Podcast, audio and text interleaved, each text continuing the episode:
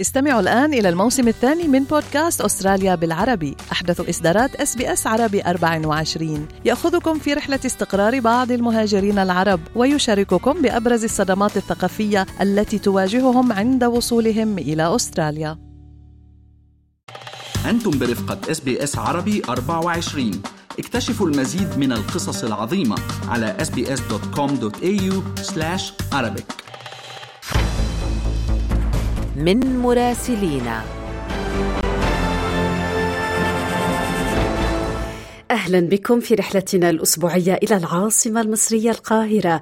أنا بيترا توق الهندي، ويسعدني أن ينضم إلي من العاصمة المصرية محمد الشاذلي في رسالة أسبوعية حول أبرز المستجدات على الساحة المصرية.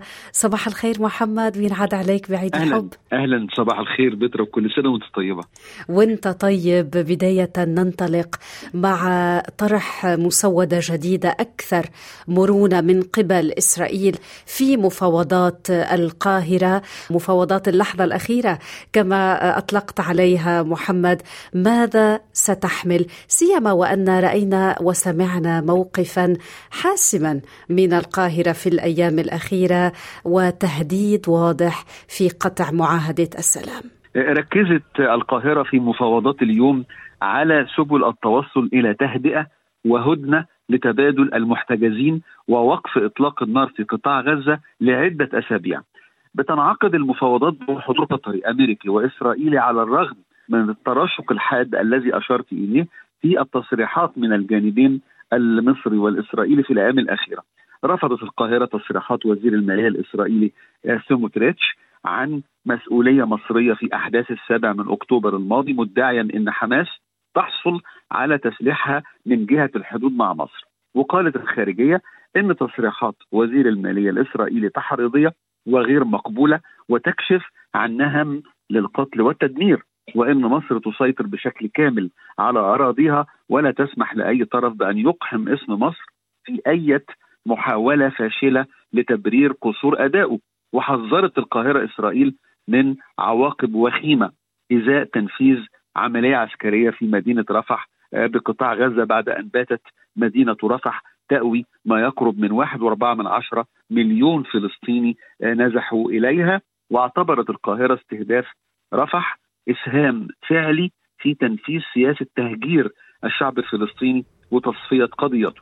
ورفع الخلاف بين الجانبين وتيرة التوقعات بالنسبة لرد الفعل المصري حال اجتياح رفح، ونسب البعض لمصادر مسؤولة إمكانية سحب السفير المصري وتعليق اتفاقية السلام الموقعة بين البلدين سنة 79 وتزايد نظر الحرب بين البلدين. لكن وزير الخارجية المصري سامح شكري رفض التوقعات والتقارير السائدة في عواصم عدة، وأكد خلال زيارة إلى سلوفينيا أن مصر مستمرة في اتفاقية كامب ديفيد مع إسرائيل، وإن أي تعليقات نطق بها بعض الأفراد بشأن هذا الأمر ربما تكون قد شوهت. وقال هناك علاقات طبيعية وسوف نستمر في فعل المزيد لمعالجة الوضع الراهن.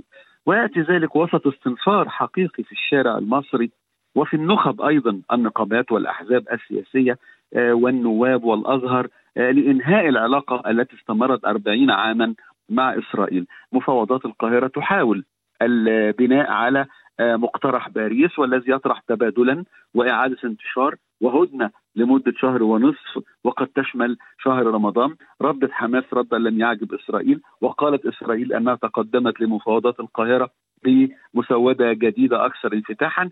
الأخبار متضاربة، تارة تتحدث عن تقدم وتارة أخرى أنه ليس بعد، إلا أن الآمال معقودة على قرب التوصل إلى اتفاق. محمد، ننتقل إلى زيارة الرئيس التركي رجب طيب أردوغان اليوم الأربعاء في زيارة رسمية لمصر بدعوة من الرئيس المصري عبد الفتاح السيسي، في إطار استمرار التقارب بين البلدين بعد قطيعة دامت نحو 10 أعوام. ماذا ستحمل هذه الزيارة، وهل ستحسن العلاقات الثنائية سيما في هذا الوقت الأكثر من حرج في الشرق الأوسط؟ هذا ما أوضحه الرئيس التركي رجب طيب أردوغان قبل أن يغادر بلاده أن الهجوم الإسرائيلي على قطاع غزة سيتصدر جدول محادثاته مع نظيره المصري عبد الفتاح السيسي. تأتي على اللائحة أيضا الاقتصاد، التجارة، السياحة، الطاقة والدفاع. طبيعي جدا لأنها أول زيارة للرئيس التركي إلى القاهرة بعد أكثر من 10 سنوات، قطيعة تامة، فلا بد من فتح كافة الملفات ما بين البلدين. عادت العلاقات كما نعرف بعد انفراجة المصافحة في مونديال قطر، ثم التضامن المصري الحقيقي مع زلزال جنوب تركيا، ثم تبادل السفراء العام الماضي. تتخذ القاهرة وأنقرة موقفا قريبا مما يحدث في غزة، وترفضان العملية العسكرية الإسرائيلية تماما من البداية، وحتى التهديد باجتياح مدينة رفح، كما تحذران الدولتين من التهجير القسري لسكان القطاع.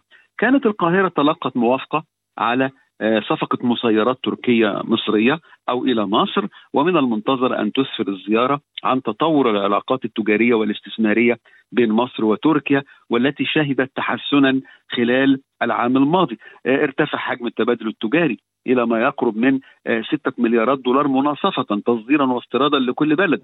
وباتت تركيا بسبب أرقام عام 2023 أكبر مستقبل للصادرات المصرية، ومن أهم الشركاء التجاريين لمصر.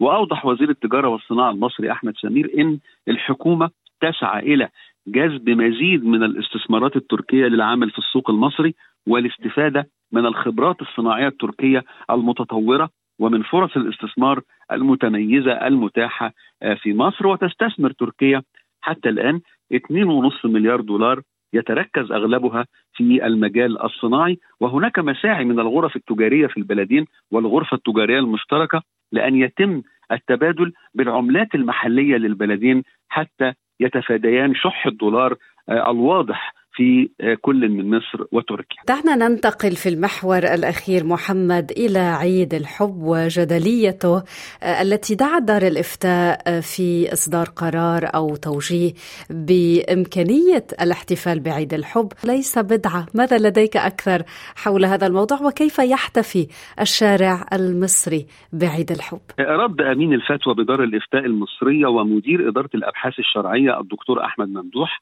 على سؤال حول حكم الاحتفال بعيد الحب، قائلا إن الشرع لا يمنع تخصيص يوم سنوي للاحتفال بالحب. هذا رد طبعا متقدم للغاية، إذ رفض أمين الفتوى اجتهاد سابق يؤمن به كثيرون من أنه لا يوجد في الإسلام سوى عيد الفطر وعيد الأضحى. قال الدكتور ممدوح إن الاحتفال جائز طالما لا يتعارض مع تعاليم الدين الحنيف. لا مانع من أن نخصص يوما للاحتفال بالأم وإظهار مدى الحب لها، ولا مانع شرعا أن نخصص يوما في كل عام لكي يعبر كل شخص عن مشاعره تجاه الآخر، ولا يشترط أن يكون هذا اليوم خاص بالشباب أو بالشاب والفتاة، فقد يكون خاصا بين الرجل وزوجته أو الرجل وأبنائه وأشقائه وأقاربه. رفض الدكتور ممدوح ما ينادي به البعض ببدعة أو حرمة هذه المناسبات لأنها ليس لها أصول إسلامية، وقال إنه اعتراض غير صحيح، داعيا المحتفلين بهذه المناسبة إلى الحرص على عدم الوقوع فيما يغضب الله عز وجل أو يتنافى مع تعليم الدين الإسلامي. أما الشارع المصري فإنه يحتفل، ويبدو المرة هذه على ببساطة أو على استحياء، لأنه المظاهر أقل من الأعوام الماضية، ربما بسبب الأزمات الاقتصادية، ربما بسبب ما يحدث في غزة. ولكن بعض المحال التجارية في بعض المولات يعني علقت زينتها، وكثيرون اشتروا هدايا لزوجاتهم ولأحبتهم. يبقى الحب هو النفس. شكرا من قلبنا لك.